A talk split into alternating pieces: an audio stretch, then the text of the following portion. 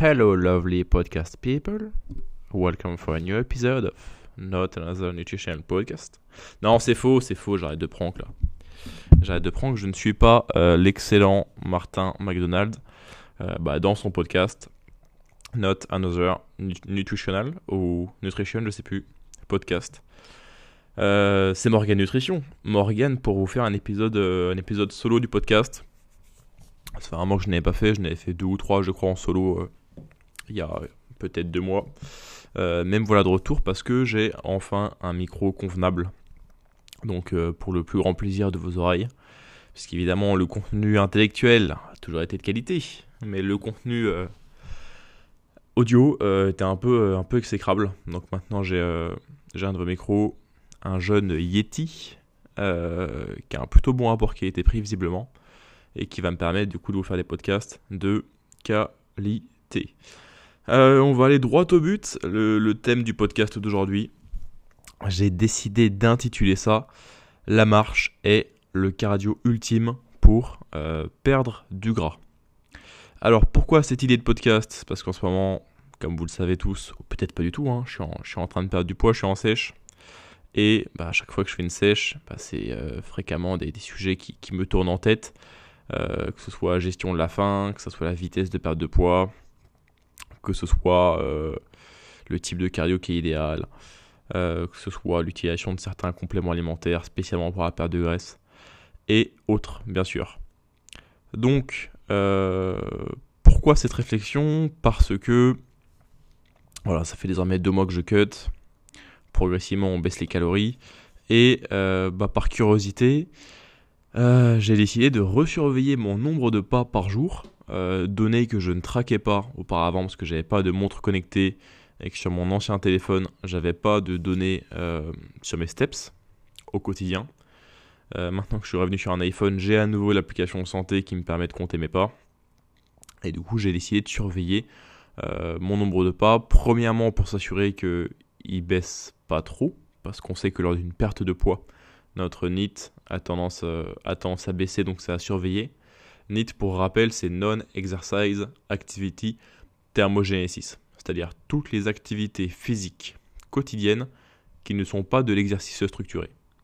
Aujourd'hui, on va parler de la marche, mais si on euh, marchait sur tapis, bah, c'est une activité structurée puisqu'on décide d'une certaine durée, d'une certaine distance, d'une certaine vitesse, d'une certaine inclinaison du tapis peut-être ce qui en fait en fait un, exercice euh, structuré, réellement encadré.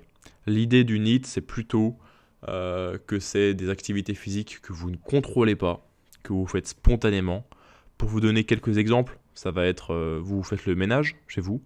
C'est pas une activité physique que vous comptez spécialement, je veux dire volontairement. Vous vous dites pas tiens mon cardio de la journée c'est de faire le ménage, c'est de débarrasser de la vaisselle, euh, autre exemple, peut-être un peu plus, euh, un peu plus parlant, vous êtes au téléphone. Peut-être que voilà, vous recevez un coup de fil.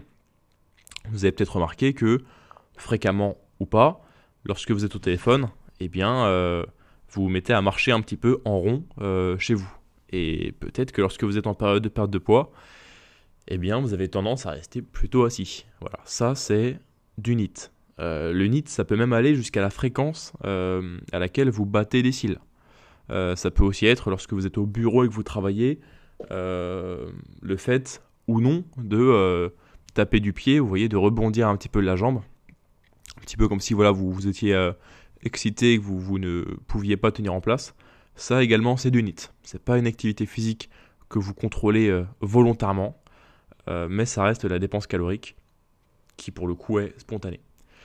Aujourd'hui, on va parler de la marche, qui du coup est entre le NIT l'activité physique euh, volontaire en fait, spontanée, enfin non, spontanée, pardon, encadrée, euh, étant donné que là on va parler d'utilisation de la marche comme outil de dépense calorique pour faciliter euh, la perte de poids et également le maintien de ce poids perdu une fois que vous avez fini votre, une sèche. Alors tout d'abord, je me suis mis à surveiller mon, mon nombre de pas, donc pour s'assurer qu'il ne baisse pas euh, à mesure que je progressais dans ma période de perte de poids, parce que c'est assez fréquent euh, de voir notre nombre de pas baisser à mesure que l'on réduit nos calories en fait par phénomène compensatoire. C'est d'ailleurs le principal phénomène compensatoire lorsqu'on est en sèche, hein, donc c'est la principale adaptation, c'est une baisse d'unité. Donc je me suis mis à surveiller mon nombre de pas et à chercher à le maintenir euh, au moins vers les 7500, 8000 pas par jour, idéalement même plutôt autour des 10 000. Et euh, j'ai utilisé bah, alors je suis peut-être en train de, du coup de spoiler la fin du podcast, pardon. On va plutôt parler de pourquoi c'est une bonne chose euh, d'utiliser la marche comme dépense calorique. On, reviendra un peu plus tard sur la façon dont moi je répartis ma marche euh, sur la journée. Pourquoi c'est une bonne chose de faire la marche pour la perte de poids? Eh bien parce que parmi toutes les activités physiques qu'on va pouvoir faire pour dépenser des calories, donc faciliter notre déficit calorique, qui pour rappel est un déséquilibre, c'est-à-dire une plus faible consommation de calories que ce que l'on dépense quotidiennement, hein. pour créer une dette calorique qui va devoir du coup euh, être remboursée, si je peux m'exprimer ainsi, euh, via une dépense de vos propres réserves énergétiques, idéalement de votre tissu adipeux, donc de vos graisses. Bah, parmi toutes les dépenses caloriques qu'on va pouvoir faire, donc euh, considérons ça comme étant le cardio, hein, bah, on va avoir du cardio à différentes intensités. On va avoir peut-être du HIIT, H-I-I-T, High Intensity interval training, donc ça va être beaucoup des Tabata, ça va être des sprints intermittents. Bref, l'idée c'est de faire euh, euh, de l'activité intense euh, qui est espacée par, des temps de repos actifs, donc un format d'intervalle, d'intervalle. ça, ça va être très fatigant, alors à la fois mentalement et physiquement, mais par contre ça va être le meilleur ratio dépenses caloriques sur temps qu'on puisse créer en fait. Et après, on va avoir plutôt de l'autre côté du spectre ce qui est euh, LISS, L-I-S-S, Low Intensity Steady State Cardio, ce qui va être beaucoup plus de la marche, ce qui va être beaucoup plus du vélo à basse intensité, euh, du rameur fréquemment, ce sera au-dessus de ça comme, euh, comme intensité, donc voilà, plutôt marche et du vélo à basse intensité. Et à l'inverse, avec du LISS, ce qui va être intéressant, c'est que bah, ça fait des activités moins fatigantes en termes de dommages musculaires que ça va créer, peut-être, en termes de stress articulaire, peut-être en termes de demande mentale également. Mais en contrepartie, bah, ça, va être des, ça va être de l'exercice qui va dépenser moins de calories à la minute que euh, du cardio haute intensité, donc comme du HIT. Et bah, vous me direz, euh, pourquoi ne pas juste opter pour euh, la variante qui dépense le plus de calories, c'est-à-dire du HIT ou du cardio à haute intensité en général? Eh bien parce qu'il y a d'autres facteurs dans l'équation que ça. C'est pas juste une question de ok, cette activité dépense telle quantité de calories et cette activité, elle est telle euh, quantité de fatigante. voilà, la phrase n'avait aucun sens, mais vous avez essayé l'idée. Il va y avoir d'autres choses qui vont rentrer, euh, qui vont rentrer dans l'équation, notamment deux. La première, ça va être euh, la possible compensation que vous allez pouvoir, enfin, que malheureusement vous allez observer en réponse à cette activité physique.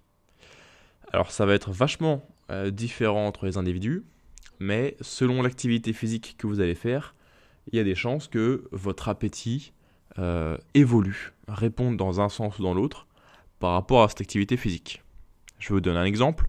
La musculation, ça a plutôt tendance, en moyenne, à réduire l'appétit ou à avoir un effet neutre. Euh, quelque chose qui va être totalement anecdotique, là il n'y a aucun, euh, aucun support scientifique là-dessus, ou du moins j'en ai pas connaissance, mais c'est juste pour illustrer, pour que comme ça vous ayez un petit repère de quelque chose que vous avez sûrement déjà vécu. On dit parfois que euh, la natation, ça donne faim. Bon, c'est peut-être quelque chose que vous avez déjà vécu. Euh, j'ai pas à ma connaissance, euh, voilà, j'ai pas, pas vu d'études sur le sujet, sur la réponse de hausse d'appétit peut-être en réponse à une séance de natation, mais c'était juste pour illustrer que il y a fréquemment euh, une hausse ou une baisse de l'appétit en réponse à une activité physique donnée. Et ce qui va se passer euh, assez fréquemment avec du HIT et des cardio à, haute intensité. Ça va dépendre des individus. Certains vont avoir une baisse de l'appétit, mais en moyenne, ça va plutôt mener à une hausse de l'appétit. Ce qui va faire que, pour une certaine quantité euh, d'énergie qui va être dépensée, eh bien, on va sûrement en compenser une partie hein, de, de, cette dépense via une hausse de votre rapport alimentaire. Ce qui va faire que, enfin, disons que vous avez dépensé, on va prendre des chiffres, 300 hein, calories dans votre séance de cardio, bah si en réponse à ça, vous consommez 200 calories supplémentaires, comparé à ce que vous consommez euh, en temps normal, bah en fait votre séance de cardio, elle n'a pas été aussi efficace au global, à l'échelle de votre journée, pas aussi efficace que ce que, euh, que, ce que vous souhaiteriez. Et il y a autre chose à prendre en compte. Là, je vous ai rapidement fait cette parenthèse, enfin plutôt ce point, sur la réponse en matière d'appétit suite à une activité physique, qui fréquemment va être une hausse d'appétit euh, après l'exercice intense et quelque chose en effet plutôt neutre par rapport à la marche, on va y venir après. Et deuxième chose, ce qui va être intéressant de voir aussi, ça va être euh, comment évolue votre niveau d'activité physique sur tout le reste de la journée suite à cette séance-là. Et là, par contre, quelque chose qui est un petit peu plus avéré que la hausse de l'appétit en réponse avec le NIT, ça va être que, à mesure que l'on ajoute continuellement du surplus d'activité physique sur votre journée, on va avoir un phénomène de compensation qui va être une baisse de votre niveau d'activité physique sur le reste de la journée.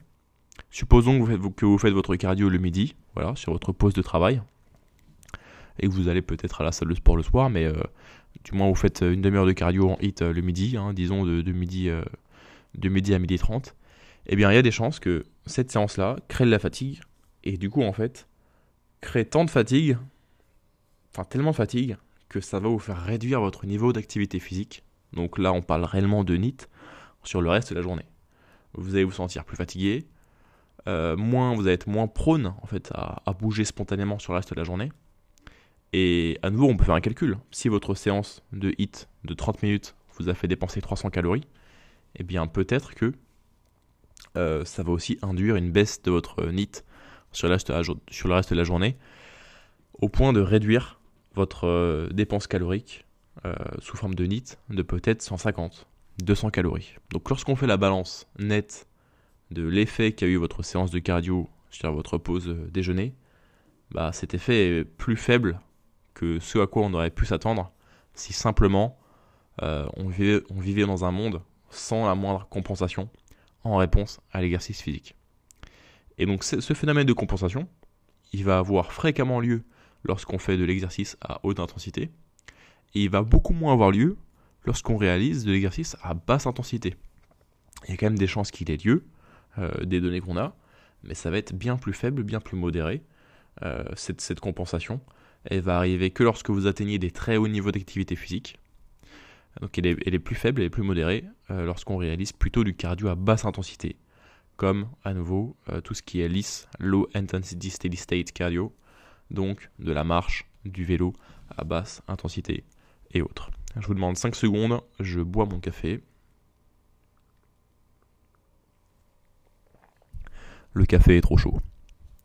Ok, donc plusieurs choses Possiblement que le cardio à haute intensité va vous donner faim en réponse à cette activité physique. Mais ça reste individuel. Peut-être que vous, après une séance de HIT, vous vous sentez très bien et ça vous a possiblement coupé l'appétit. Dans ce sens, grand bien vous fasse et euh, vous pouvez en profiter, d'accord. Mais en moyenne, ça a tendance à augmenter un petit peu plus l'appétit que du cardio à plus basse intensité tel que la marche. Autre chose aussi, mais bon, ça ce serait le sujet d'un autre podcast, le cardio global, bah, c'est pas c'est pas le meilleur choix, hein. c'est pas comment dire la priorité pour la perte de graisse, parce que euh, supposons voilà pendant votre séance de cardio, vous faites ça sur une machine en salle de sport, votre machine au bout de votre demi-heure de cardio, peu importe l'activité euh, qui a été réalisée, hein, peut-être que la machine va vous indiquer que vous avez dépensé 300 calories. Premièrement, les machines elles sont un peu euh, comment dire et vous, brosse dans le sens du poil un petit peu. Donc vous n'avez pas dépensé 300 calories. Vous avez peut-être plutôt dépensé 240, 250 calories, supposons. Première chose. Ok. Deuxième chose, bah, vous avez fait euh, votre cardio pendant une période d'une demi-heure.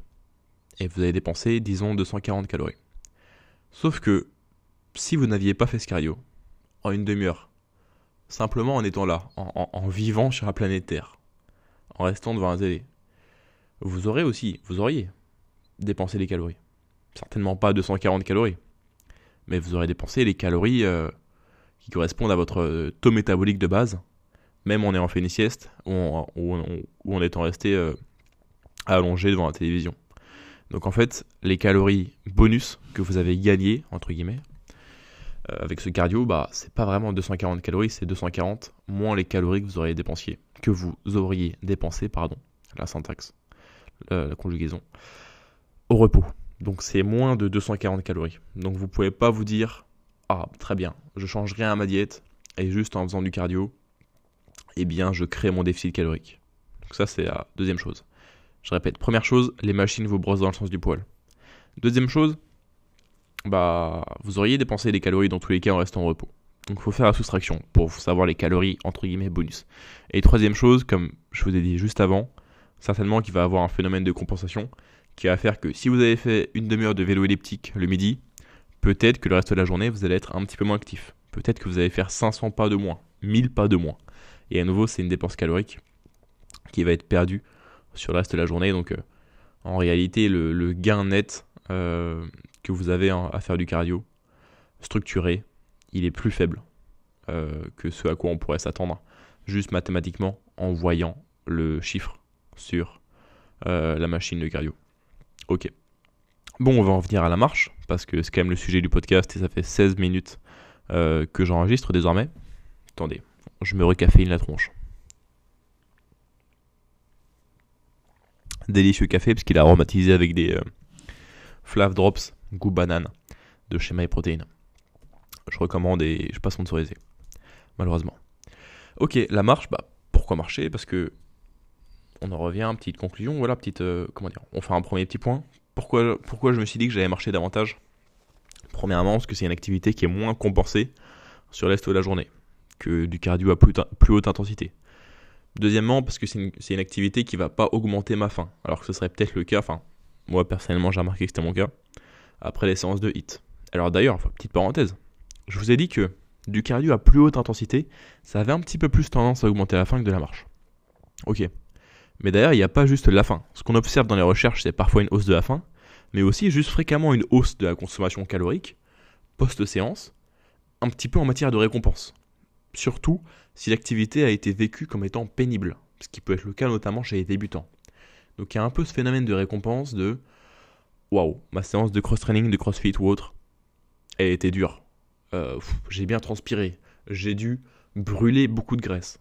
Chose que pourraient se dire des, personnes débutantes assez, peu éduquées encore pour l'instant. Et du coup, euh, fréquemment, ces personnes vont vouloir s'attribuer un petit plaisir, une petite récompense, euh, qui va être un snack fortement calorique. Et à nouveau, voilà, ça peut être un phénomène compensatoire qui est même pas lié à la faim, mais plutôt à cette logique de récompense. Ok. Donc, c'est moins fatigant, la marche que du hit, moins ce phénomène de hausse de la faim, euh, moins de compensation, certainement, sur l'est de la journée. Et même, il y a simplement des, bienfaits à la marche euh, pour la santé et qui seraient certainement uniques euh, à votre nombre de pas. Ça, c'est encore le sujet pour un, autre podcast. Mais les bénéfices de santé que vous avez à faire la musculation sont différents des bénéfices de santé que vous avez à faire du cardio à haute intensité et sont encore un peu différents des bénéfices de santé que vous avez à être simplement actif.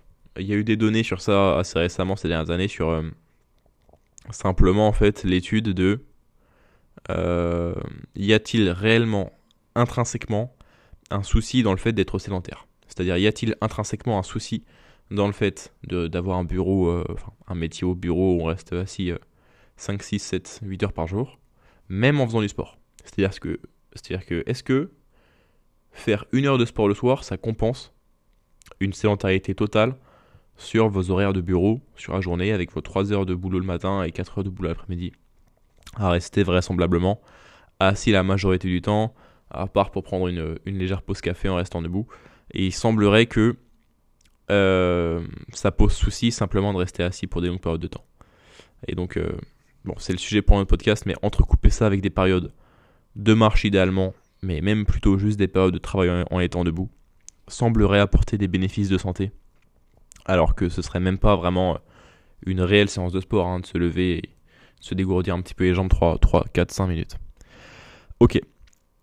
Euh, donc c'est la marche, c'est un cardio qui va dépenser moins de calories par unité de temps, d'accord, que du hit, mais c'est moins fatigant, moins de compensation pour l'appétit euh, et autres. Et pourquoi je, favorise la marche? Par rapport à ce cardio haute intensité aussi C'est parce que c'est vraiment pratique pour moi de l'incorporer au quotidien.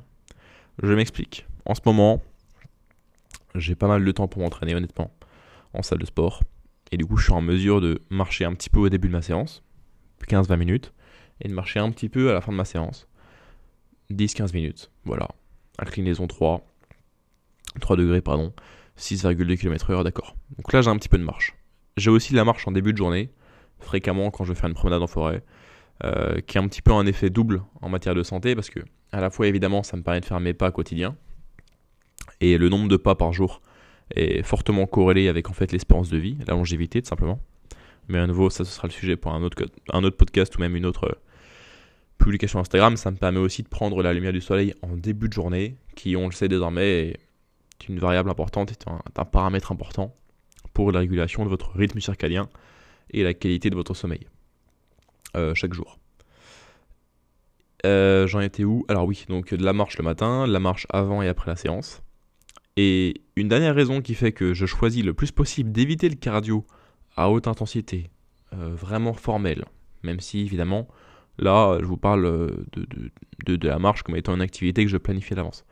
L'autre activité qui fait que je, j'essaie tant que possible d'éviter de faire du cardio formel, réellement quantifié, réellement intense sur une machine et autres, c'est que bah, c'est pas toujours durable en fait de mettre du cardio chaque semaine.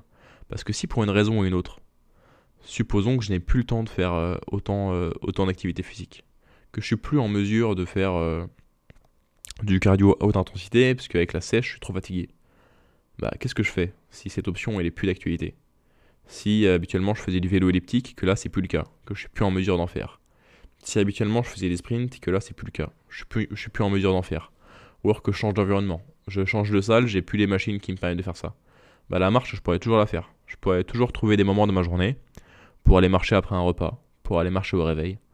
Parce que même dans les journées les plus occupées, vraisemblablement que vous avez plus de temps que ce que vous pensez à attribuer à votre dépense calorique, à votre NIT, même si encore une fois la frontière entre NIT et activité physique quantifiée, planifiée, euh, elle est parfois franchie cette, cette limite-là lorsqu'on parle de la marche. Parce que si vous marchez volontairement parce que vous aimez, parce que vous aimez euh, vous promener, pardon, donc vous marchez un petit peu euh, pour votre plaisir de la balade, c'est certainement du NIT. Si vous marchez en vous disant que vous allez hausser votre, dépense calorique, c'est plutôt l'activité physique spontanée. Même si c'est moins, surtout de la marche en plein air, hein, c'est moins quantifié, structuré que la marche sur, euh, sur tapis en salle de sport. Mais quelques recommandations pratiques pour les auditeurs qui sont là depuis 22 minutes et 53, 54 secondes. Euh, c'est de surveiller tout d'abord, dans un premier temps, dans un but euh, d'observation, je dirais, votre nombre de pas par jour. Et je vous recommanderais de chercher à être au moins autour des 7000 pas par jour. C'est là qu'en termes de santé, on a un premier palier intéressant. Après, les effets s'estompent, même s'ils continuent d'exister. Euh, voilà, cherchez à atteindre au moins vos 7000 pas par jour. Et 7000 pas par jour, tous les jours. 7000 pas par jour en moyenne, ça vous ferait du 56 000 pas par semaine, d'accord?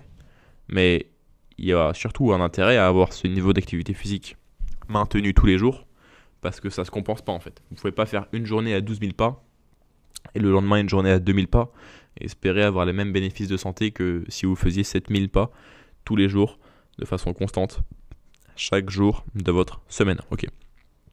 Premièrement, observez votre nombre de pas.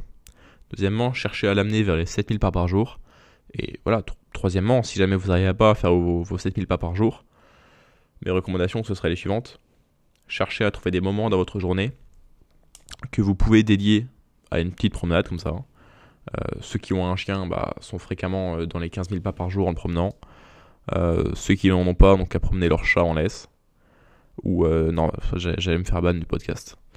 Euh, la marche le matin, ça fonctionne bien pour cet effet double avec l'exposition à la lumière du soleil en début de journée. Ce sera peut-être à nouveau le sujet d'un autre podcast, mais c'est bénéfique pour la, régulation de votre, rythme circadien et la qualité de votre sommeil. Et sinon, d'autres timings, j'ai encore deux autres timings pour vous, ce serait post-repas, parce que ça pourra améliorer la, régulation de votre glycémie. Donc peut-être qu'il y aura une amélioration de votre P ratio, donc de la, répartition des nutriments, donc où vont les nutriments après un repas. Et ça, c'est notamment le cas, notamment intéressant pour des gens qui sont en situation de diabète ou de prédiabète. Mais à nouveau, c'est le sujet pour un autre podcast. Et troisièmement, et c'est ce que moi j'incorpore désormais, bah, un petit peu de marche au début de vos séances et à la fin de vos séances. C'est ce que je recommande personnellement à mes clients. Parce que la marche en début de séance, elle va vous permettre de vous échauffer, de vous concentrer sur votre séance, de regarder peut-être votre carnet d'entraînement pour voir ce que vous avez à faire sur cette journée-là précise. Et la marche en fin de séance, dans tous les cas, c'est pas très dur à affronter. Parce que la marche, c'est assez simple. Euh, vous avez un timer, vous savez la quantité que vous avez, à faire. C'est pas dur à affronter. Hein. C'est pas mentalement compliqué. Et ça peut même vous servir un petit peu de retour en calme, retour au calme, pardon, après votre séance, si vous avez le temps évidemment. Euh, donc voilà, les trois timings ce serait ça. Le matin pour exposition au soleil, de 1. Deuxièmement, post-repas pour la digestion et peut-être une meilleure régulation de votre glycémie. Euh, petit, petit effet sur le partitioning ratio. Et troisièmement, avant et après la séance. Euh, parce qu'en tous les cas, vous êtes déjà à la salle de sport. C'est facile de timer votre durée de marche. Facilement quantifiable. Mais à nouveau, là, du coup, on franchit un petit peu la barrière, euh, la barrière du NIT. Une dernière chose que j'ai pas spécialement mentionné dans ce podcast, parce que je pense que c'est pas le plus pertinent, mais on va quand même en parler. C'est que, parce que c'est peut-être quelque chose que vous avez en tête là pendant ce podcast, c'est que évidemment on va utiliser des substrats énergétiques différents selon peut-être la durée, mais sûrement l'intensité dans un premier temps euh, de l'activité cardio qui est réalisée. Vous avez peut-être vu ça dans des cours de physio, vous avez peut-être vu ça sur des posts Instagram. Voilà, fréquemment, ce que c'est que sur des activités physiques intenses, courtes, prenons du hit, prenons, des sprints, parmi la dépense calorique, on va utiliser peut-être principalement euh, des stocks de glycogène, les glucides qu'on a voilà, dans notre sang, donc une partie de notre glycémie également, euh, glycogène hépatique aussi peut-être, après les glycogènes musculaires sûrement. Et peut-être qu'on pourrait se dire que c'est pas spécialement euh, bah, du coup euh, le meilleur substrat énergétique pour la perte de graisse, parce que nous on chercherait directement à brûler peut-être du tissu adipeux. Alors que à l'inverse, plus l'activité est basse intensité, plus l'activité est longue, et eh bien plus on va utiliser comme source d'énergie des, acides gras, d'accord, donc des du tissu adipeux, qui sur le papier serait ce qui nous intéresse le plus. Honnêtement, c'est vraiment pas le plus important. Euh, ce qui compte, c'est vraiment juste la dépense calorique. Parce que si votre activité en hit, en sprint, vous fait brûler plus de glycogène et un peu moins de, graisse qu'une activité à plus basse intensité, bah c'est pas spécialement grave parce qu'en fait sur le reste de la journée, ça veut dire que si vos stocks de glycogène sont plus bas, vous allez vraisemblablement utiliser davantage d'acides gras, davantage de tissu adipeux comme source euh, d'énergie sur le reste de votre journée. Et à l'inverse, si votre activité physique vous a fait dépenser principalement des réserves de tissu adipeux, donc voilà, si vous avez marché et que vous avez utilisé principalement du gras comme source d'énergie, eh bien sûrement que vu que vos stocks de glycogène sont un petit peu plus élevés, certainement que sur le reste de votre journée, vous allez utiliser bah, plus de glycogène comme ressource énergétique euh, pour votre fourniture d'énergie. Donc au final, ça s'équilibre vraiment et ça n'a pas vraiment d'importance. Euh, ça, c'est quelque chose aussi qu'on a appris euh, évidemment euh, sur tout ce qui est recherche sur le cardio à jeun comparé à du cardio en ayant mangé juste avant. même si le substrat énergétique utilisé précisément pendant la période d'activité physique diffère au final, ce qui nous donne une, une, indication, ce qui est le meilleur prédicteur de la perte de graisse, ça va être la dépense calorique de cette activité physique là donnée. Bon voilà, c'était un podcast euh, d'un peu moins d'une demi-heure. J'ai essayé de garder ça relativement court. Euh, j'espère que c'était euh, très clair. on va résumer un petit peu. Pourquoi marcher Pour la dépense calorique et pour les bienfaits de santé, évidemment, mais surtout pourquoi marcher au lieu de faire du cardio un peu plus formel, structuré, à plus haute intensité? C'est que ça va être un petit peu moins fatigant. Donc de 1, la fatigue. Deuxièmement, ça va être euh, moins compensé en matière de dépenses caloriques comparé à une activité physique à plus haute intensité. Euh, et troisièmement, sûrement que ça aura un effet euh, plus modeste, plus limité sur votre faim, malgré que ce soit quelque chose de vachement variable selon les individus, donc à expérimenter avec vous. En termes de quantité, je vous recommande de chercher à viser au moins 7000 pas par jour, même s'il y aurait bien sûr des bienfaits à aller au-dessus. Euh, parce qu'en fait, en termes de bienfaits de santé, on observe euh, des progrès linéaires euh, jusqu'à des nombres de pas vraiment aberrants. quelque chose comme du 20 000, 30 000, 40 000 pas même. ce qui est assez marrant, parce qu'on pourrait presque dire que si vous marchez 60 000 pas par jour, vous allez finir totalement immortel. mais je vous ferai peut-être un podcast sur vraiment quel, quel serait sur le papier, théoriquement, la meilleure répartition d'activité physique. Parce que, comme je vous l'ai dit brièvement, il y a des bienfaits de santé différents euh, entre l'entraînement à distance, du cardio haute intensité, et du cardio plus basse intensité. C'était l'épisode je ne sais pas combien du euh, Calisthenics Science Podcast. A bientôt les auditeurs. Et si vous avez des questions, c'est soit en commentaire sur YouTube, soit bah, par, euh, par DM directement sur Instagram. Morgan Nutrition.